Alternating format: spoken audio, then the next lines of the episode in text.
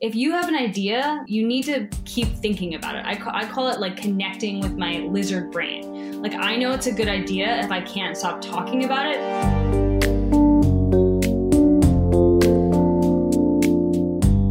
Welcome back to Rough Cut.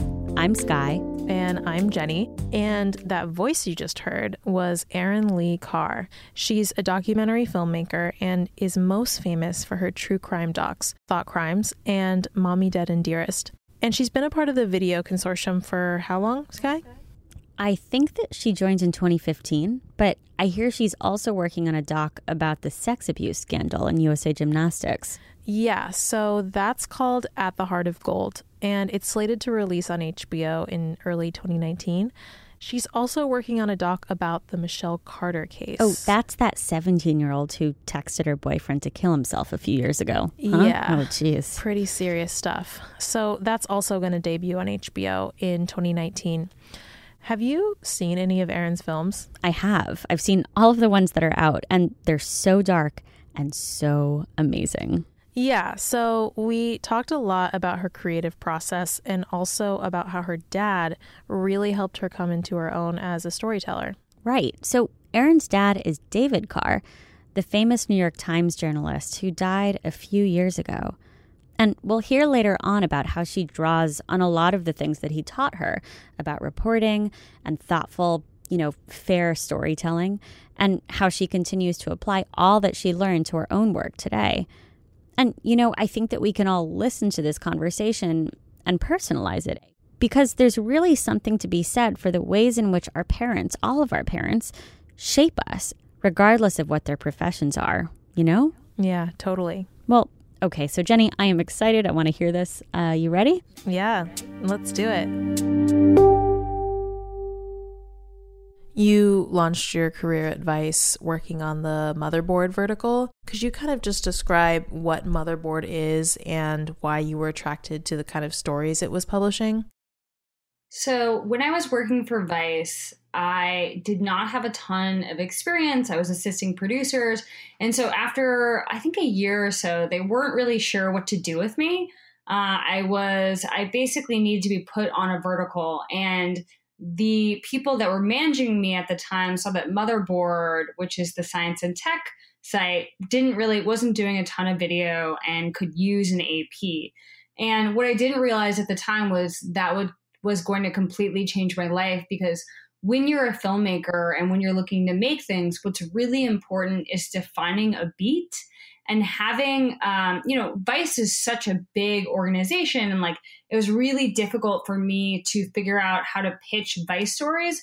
But when you're talking about science and tech and microscopes and weapons and all of these things like it's a lot easier to find stories um, if you're sort of looking at a specific sort of space. So i really credit the organization with putting me in a good spot and sort of letting me flourish. Can i safely call your beat true crime now I love it. Yeah. Yeah. Okay. How did you discover that as your beat? Did you do that at Vice? No, they don't do a lot of true crime. They do some crime articles, but I remember I watched Capturing the Friedmans. Andrew Jarecki's piece was it when I was in high school, and it for those uh, people who are listening and don't know about it, which you absolutely should know about it. It's uh, about the American family brought low by one father's pedophilic uh, sort of tendencies and the scandal that ensued after the fact. And so it just was this crazy, like, who do you believe? What's the real story here? Uh, one of the most incredible films I'd ever watched. And I'm like including all narrative films in that. Um, I just could not stop thinking about it. And so when I started thinking about making my own features, um, I knew that true crime had this incredible built in audience, but also that I, as a human being, was personally very interested in it. And that meant that I was going to work harder, longer, faster on the subject matter because I really sort of cared about it. What about true crime was interesting to you? I mean, besides the fact that some crimes are just inherently interesting, what was it about that genre that like really attracted you? Well, I mean, you know, you sort of look at it on its face and it's it's the stakes are built in. It's life and death. Um, so you can't really get better material than that for filmmaking. Um, that's not to say that I'm like callous and that I don't see that I see death as a device versus something that actually exists in life. Like I very much honor and respect that death is incredibly private and personal. Um, but you know, I think it's always been a little bit of an issue because in documentary, true crime is seen as this sort of like um, little like maybe a second class citizen. Like it's not the highbrow things that you see um, you know, making its way onto the big streamings, like, well, no, on the big networks that used to be, or, you know, at a festival like Sundance.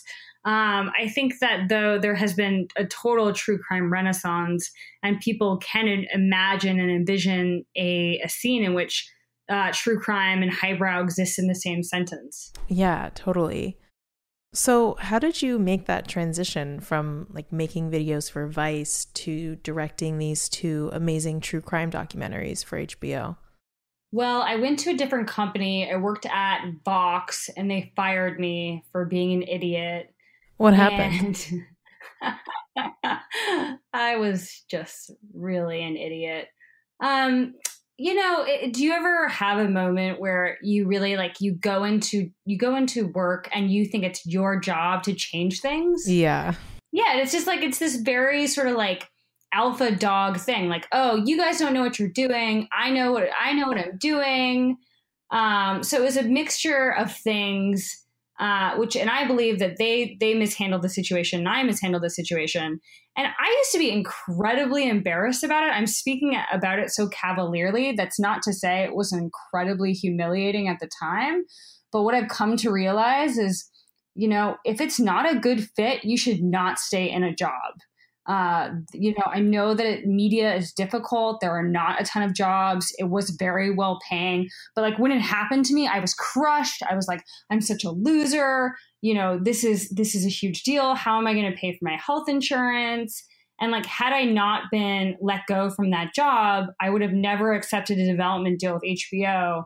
And I, you know, right now, and I hope I come across in the right way, but like, I'm 30 years old and I'm on my one, two, three, four. I'm on my like fourth or fifth feature, depending on how you sort of count dirty money. Like I would have never, ever, ever gotten there so quickly had it not been leaving that job non voluntarily.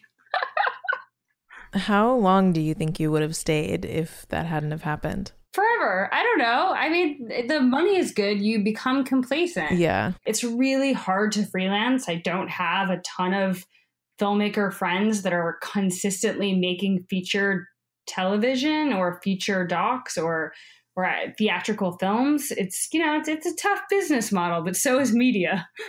So i want to dig into this a little bit more because i think anyone would look at you erin lee carr who is 30 and already on her third documentary for hbo and think like oh she's only been successful not true. so I think the fact that you were fired is just like worth going into a bit more.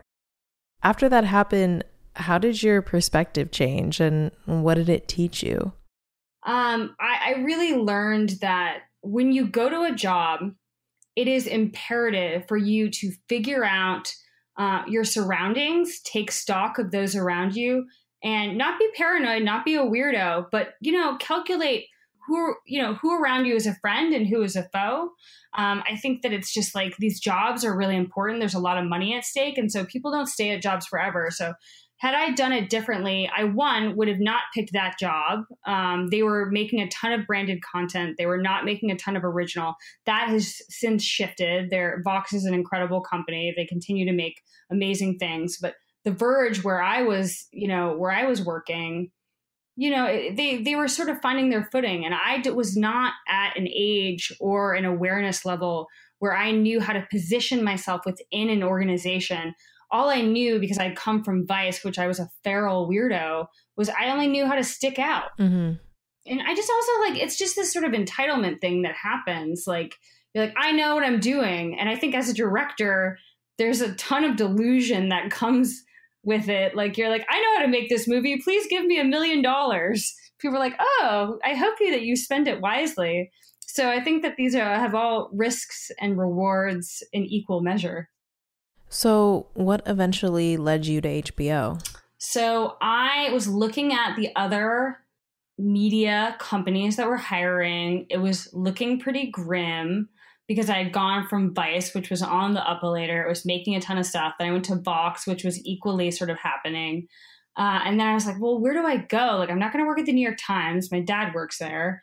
Uh, I don't, you know, I, I didn't really know where to work. And so I sent an email to a guy named Andrew Rossi, who's a feature filmmaker. And I said, hey, I know you're busy. I'd love to get your uh, I'd love to get your feedback on a couple of these organizations if you have any time. And I did this. I was said I will come to you. I will be brief as possible, and I will buy you a coffee. And I promise not to be too annoying.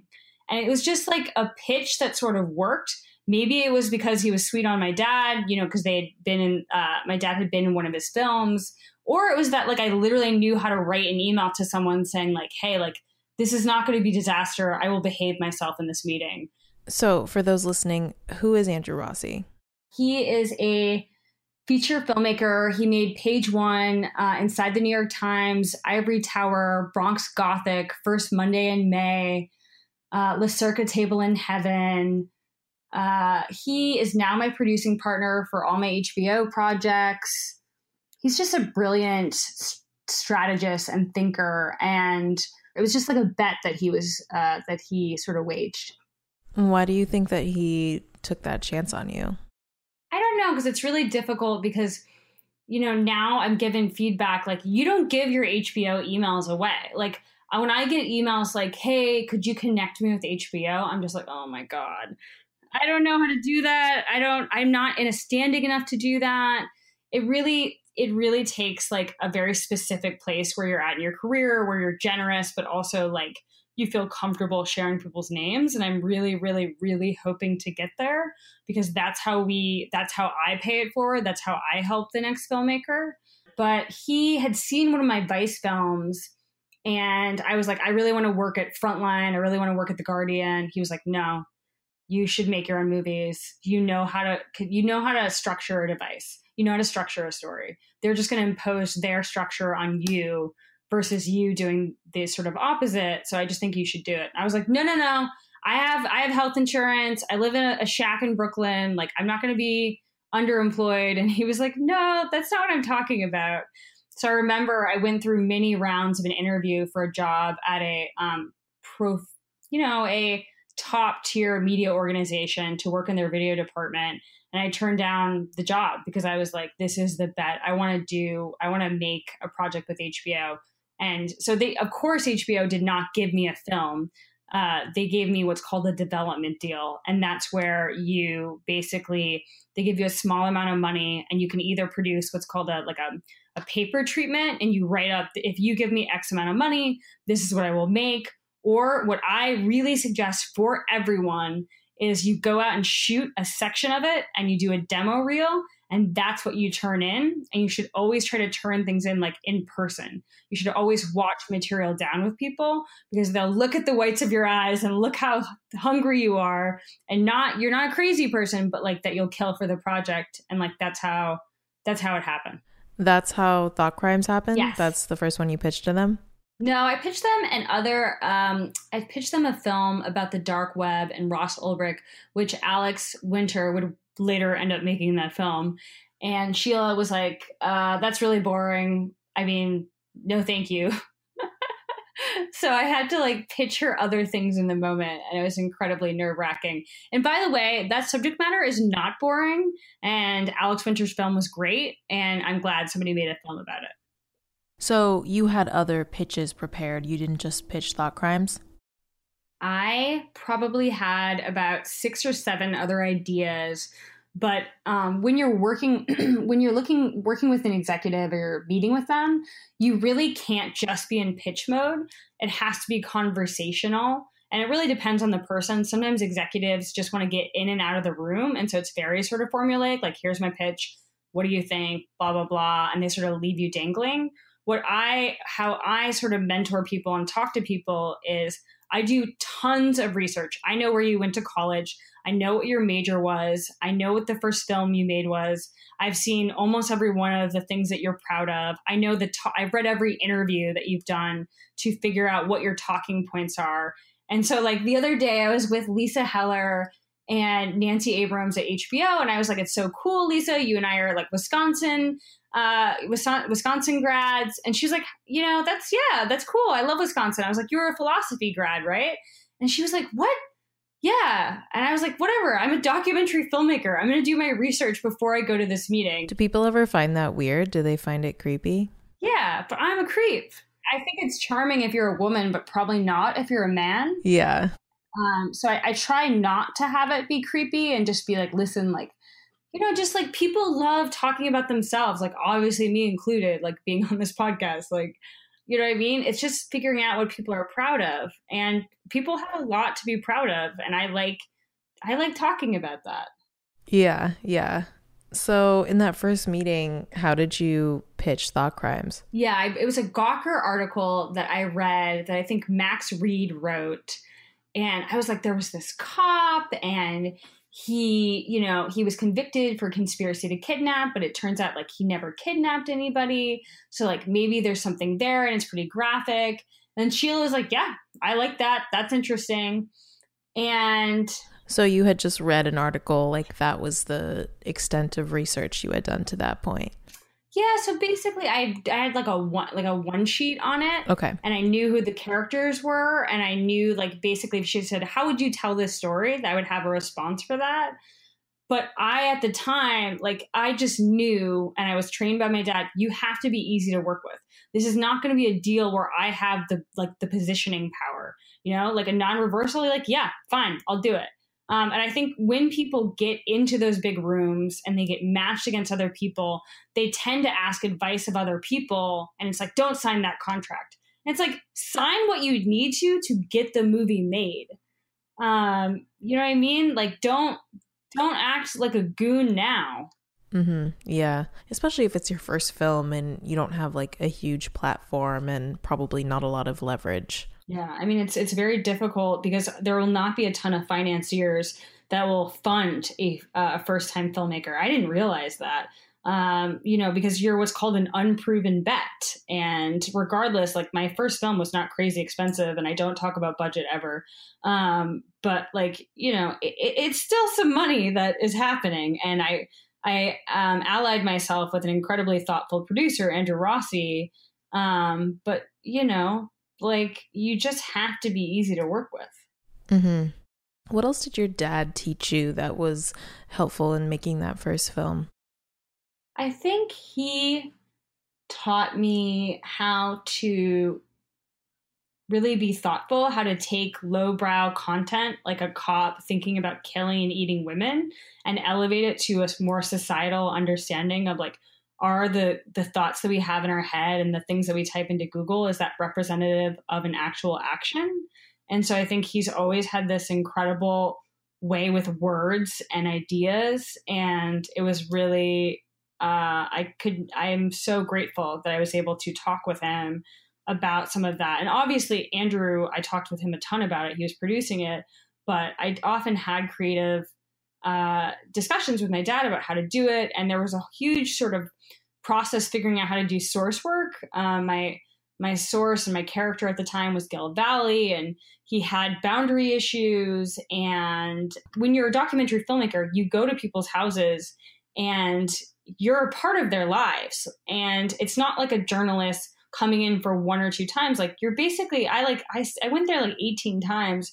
And so you have to be really clear about boundaries. Like um, you know, I care about this story. I care about getting it right. I care about telling it honestly. But like, I don't want people to see me as a friend. I think then you you end up in really complicated ethical quandaries. Yeah, I mean, I can imagine a situation where you build a friendship with this person and the movie comes out and maybe they feel betrayed by you. Well, yeah, and it's just like I remember my dad talking about like you can't be oh, such a sweetheart to him and then like you know like skull fuck him in the edit. Like that's not fair. He has an amazing interview with terry gross um, for fresh air where he talks about listening to young reporters like you know lay it on with honey and like be super you know sweet to sources and like get the quotes and then just completely fuck them over in the written piece. And he's like is that what you think journalism is? Um, you know, and I think that like how he lived his life was through radical and rigorous honesty and like that is a process everyone amongst us is trying to work towards. Like he had a particular gift and i'm just trying to work towards that in my own small ways. Um, but yeah i mean it was it was really difficult uh, to figure it out and i have not made a film about a man ever since well you're making one now right about larry nassar i'm making it about the women right so right, much right, more right. about the women than it is about the men um, it's on hbo it's uh it is devastating. Yeah, such such a sad story. When that story broke, did you already have in your mind that you were going to make a documentary about it? Yeah, I've been working on it since July 2017. And so that was before that was before the trial, excuse me, the sentencing and when there was sort of a global reckoning of the moment um, I kept trying to tell people, you know, I'm doing a film about a sex abuse scandal within USA Gymnastics. I couldn't really get people on the horn. It was not really capturing anyone's attention. And then what happened in Judge Aquilina's in her courtroom completely changed the course of the film. Mm-hmm. The women testifying? Yes. Yeah. Yeah. There were some pretty powerful moments in that, some like cinematic moments. Yes, definitely. So I want to switch gears and talk a bit more about your two existing docs on HBO. That's Mommy Dead and Dearest and Thought Crimes. Both films kind of follow a main character who has either done something terrible or, in the case of Thought Crimes, talked about doing terrible things. So, as a viewer, in the first 20 minutes, you've sort of like already made up your mind about this person. But then, as the films progress, you start to see that these characters are much more layered and and you start to see like the humanity in them. Was the evolution of these characters like a factor in why you decided to make the films? Or was it something that surfaced later like in production or post-production i mean i think that there are so many different ways to tell a story and when people characterize a human being as a villain there's often many reasons for that villainy and I think that whenever I approach a crime story, I one want to know why it happened, but two, like what are what is behind the people that did these acts. And I think that that's something I'm incredibly proud of. Um, we are not equal to our best or worst action. And that has been something I've always thought in my life. And, you know, I, I think as I reach out to people now, um, you know, I think it's something that I have as a card in my in my hand. It's like you are going to get a fair shot with me and you are going to be seen as a human because I think it's really easy to one dimensionalize people to that specific bad choice. And like that is just not the films I will ever make. And in, and in fact, I will always go the opposite. I try to always be thinking about like what what is the good and bad of the situation? Like why did they do this? Yeah. In both of these docs, you're covering really loaded topics, you know, murder, rape, the dark corners of the internet. There's a lot of like shame surrounding these things. How do you gain your subjects' trust and how do you approach their stories in a way that doesn't feel like exploitive? Honestly, it's really been a journey and it's really looking to other filmmakers, um, speaking with other filmmakers about like, how do you do this? Um, how do you uh, represent yourself? How do you, you know, when do you show people the product? Um, I think I never learned more than when I was working on this film about sex abuse within gymnastics because I was going into people's homes and asking them to recount their physical abuse. And then I was going to turn the camera off and I got to decide what to do with it. And I there I just thought something was sort of wrong about that. But like you can't show people the project because then it'll affect how you edit it.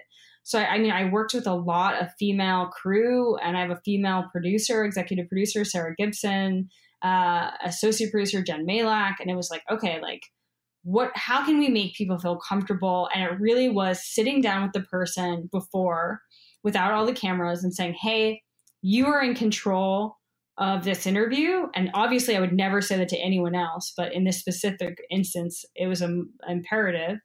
I was like, You're in control. We get to talk about things that you want to talk about, and we do not have to talk about the things you do not want to talk about. If you do not want to answer a question, please say we're going to move on. And me respecting that and respecting when they wanted to go off the record and if they wanted to end the interview early because this is not for television. These are people's lives. And I, I took that responsibility very very very seriously. What about someone like gil valle who um, in case the listeners haven't seen thought crimes is a former new york city cop who was caught chatting um, on these online forums about raping brutally murdering and eating women um, the film is really centered around him, and I assume that you spent a lot of time with him, you know, building a relationship and building trust over time. At what point did you decide, like, okay, I've built up enough trust and it's time to start filming without fear that he was like going to retract? You know, with Gil, it was a very specific case. Like, I started um, going to the prison, uh, seeing him in person doing things off the record, doing things off camera. Then we we switched to phone calls where I would tape the phone calls. Then we switched to in persons where I had a handheld camera. Then we switched to uh, basically big sit down interview and more filming and more filming and more filming.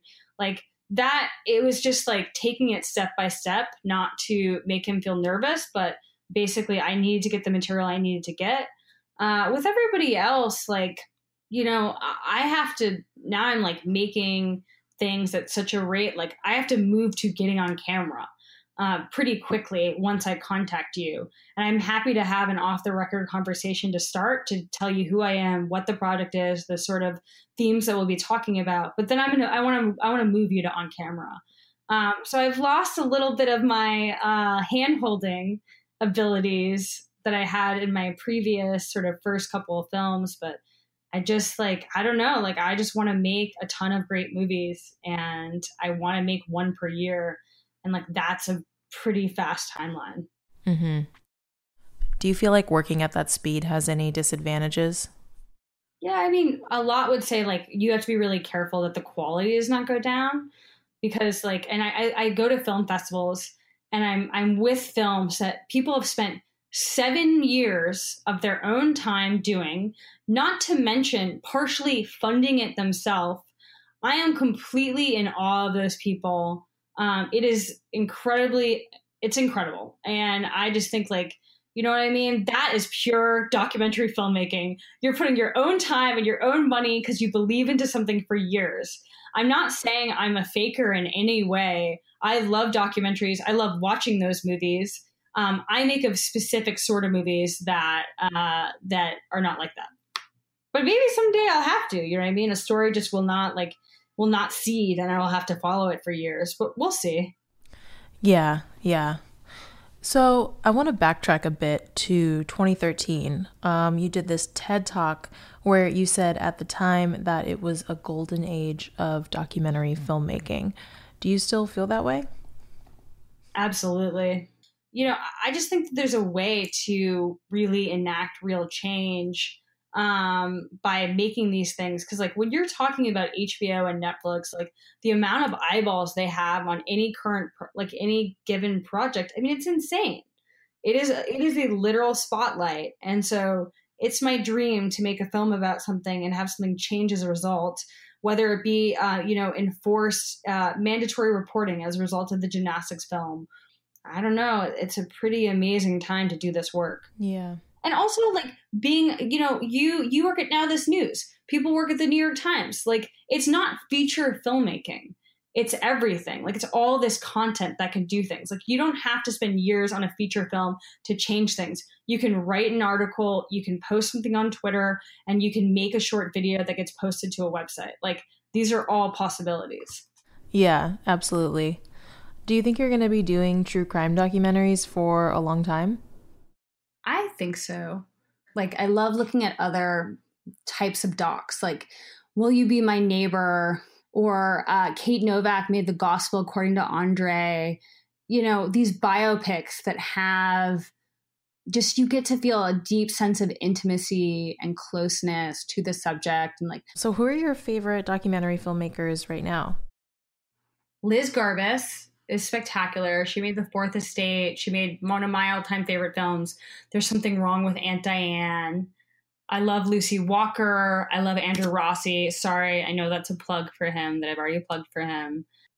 Oh my gosh. I mean, I just, I love like all these films that are coming out. I love Alex Gibney. I've been working with him for a while. He really makes things that sort of cause you to question truth and deception uh, in, in a real time way. Um, you know, I just, there's just, there's more good filmmakers working than bad filmmakers, I would say.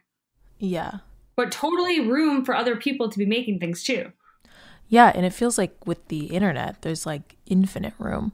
Yeah, I mean, I think that there's something that is at risk is the feature film.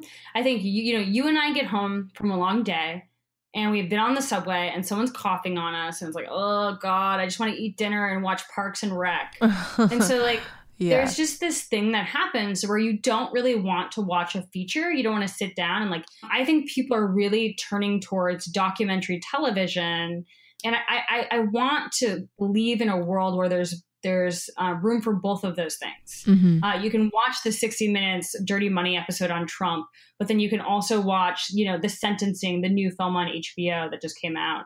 Um, you know, there's a lot. Like we just we need to keep the feature doc alive. I don't know, but don't you think it's a good time for feature length documentaries? I mean, it feels like maybe just in my social circles there's more people like actually going out and going to the movies and seeing a documentary. I mean, I was hiring people for something that I was staffing up on, and I asked every single person, what was the last doc you saw in theaters? And this is for a documentary, and people were not answering in the way that I wanted. oh, really? People had a hard time even. I was like, so what of my films have you seen? And I know that sounds like that is a biased, weird, creepy thing to say to put somebody on the spot, like, hey, did you watch this? But like you you only need to watch one of them. And yeah like people had not watched it. I was like what are you doing in this job interview? Like yeah. I, I, just this is not me saying please go do this algebraic solution for me. Like it's like watch something because you're going to be talking to me about a job. Yeah yeah. There are a lot of really interesting crime related stories in the news every day and just crazy shit what stories stand out to you as documentary material and like what makes you take that next step to be like, okay, I can make a feature length film about this one case? It's a really, really good question. So, first, the first thing is is it layered? Are there multiple versions of this story? Are there characters that are alive? Two, are you do you continue to keep searching about it? Are you checking Reddit? Are you checking podcasts? Are you checking if somebody did it? If you have an idea, you want to, you need to like keep thinking about it. I, ca- I call it like connecting with my lizard brain. Like I know it's a good idea if I can't stop talking about it. Three, you have a circle of people like the video consortium that you can call and be like, hey, is this a good idea? And don't trust that person who's always being like, I don't think so. I've seen something like that before. That person's a hater and should be deleted from your uh, from your phone. You need people that are open, that are willing, that will give you great feedback, but are not drinking haterade. Um, and four, always, always, always check if someone else is making it. Do not spend six months making something that someone has already started to make. Mm-hmm. Well, also, all three are about much broader issues than this one crime. Yeah, the Michelle Carter, the one that's like not out yet that I've so obsessed with. It's a limited run series about a woman who told her boyfriend to kill himself, and unfortunately, sadly, he did. And so it's like it was the perfect character study about two people that were sort of really involved in mental health issues but also like how do we treat people with mental health issues so picking a crime story where you can really focus on the people but also have those deep dive sort of ethical questions i think makes for good tv I want to talk about some of your struggles because I feel like in this industry from the outside, it often looks like filmmakers just suddenly rise to the top and it's a, a totally linear climb. No, and we're all going to fall off at a certain point. I remember like a festival director, and I won't name names, was like, just so you know, like you've been very successful. Like, get ready for a drop, baby. And I was just like, what are you talking about? That's horrifying. I thought we only go up but no, like, and that's why, like, it, I'm sure it's going to sound really strange that I was talking so cavalierly about being fired. Like, I was in complete and total shock and fear when it happened. But that's such a valuable learning experience, and everybody's been fired at one point, especially in media. Have you? Yes. Good. Put your money where your mouth is. Love it. I always ask people now that, and my other question for people always is Have you turned a no into a yes? Have you turned a no into a yes? Explain that a little bit more. So, my whole job is reaching out to people and saying, Hey, I want to tell this story. Will you do it? It's very difficult for people to give over um, the power and say, like, oh, yes, please have control of this story. And it's actually my story. And like, I trust you. And so often, many, many, many times, people are going to say, no, no, I don't want to do that. And then you say okay well this is the reason why uh, i, I want to try to convince you. And like you can't be manipulative you can't you know put a pressure point on.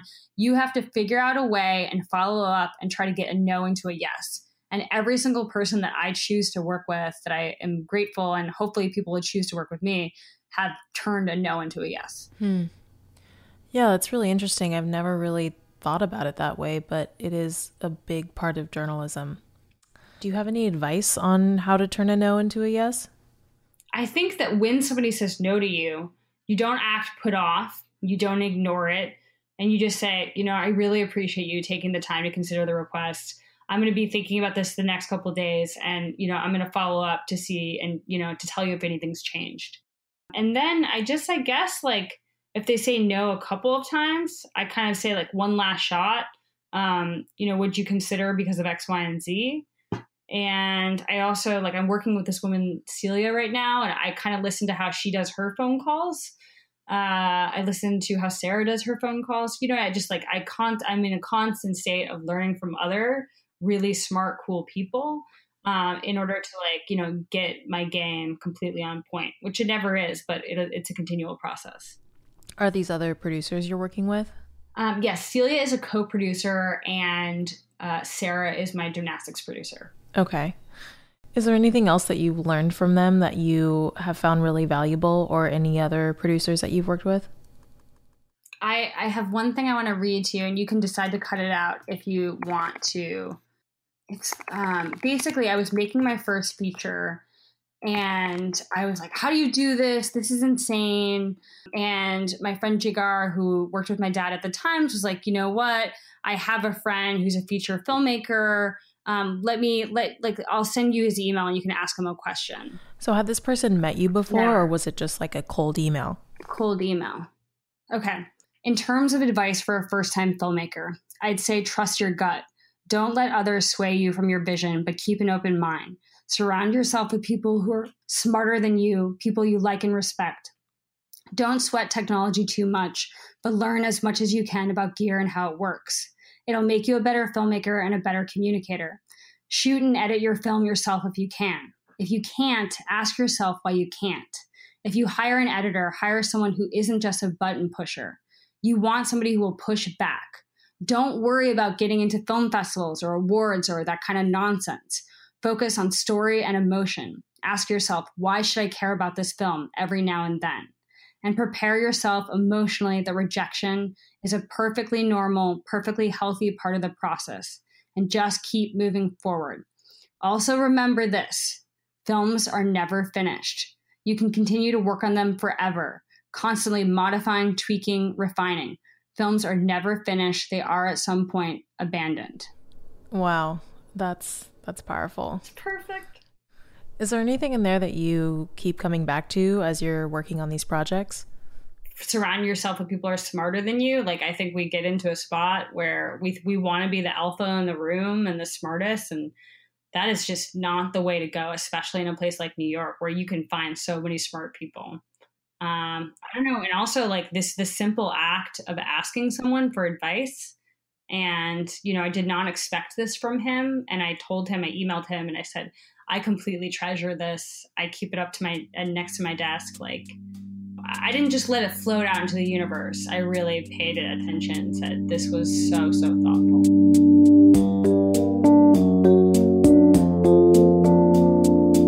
Thanks so much for listening. Rough Cut is hosted and produced by me, Jenny Butler. Our theme music is by Zach Wright. Our design is by Adam Glucksman. The podcast is co produced by Sky Dylan Robbins, who's the founder and executive director of the Video Consortium. And all of our guests and the people who made this podcast happen are in the Video Consortium. And for the filmmakers who are listening, we'd love for you to check us out and maybe join.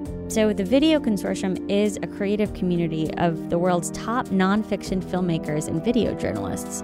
We're all based throughout the world, but we have chapters in New York, LA, San Francisco, Washington, D.C., Paris, and a bunch more coming soon. You can visit us at videoconsortium.com and find us on all of the social things. And if you're in one of our chapter cities and want to attend an upcoming monthly gathering, which are secret parties slash screenings of sorts, just shoot us an email info at videoconsortium.com. And if you want to learn more about Rough Cut, you can visit roughcutpodcast.com and maybe shoot us a note. Thanks so much for listening. See you next time.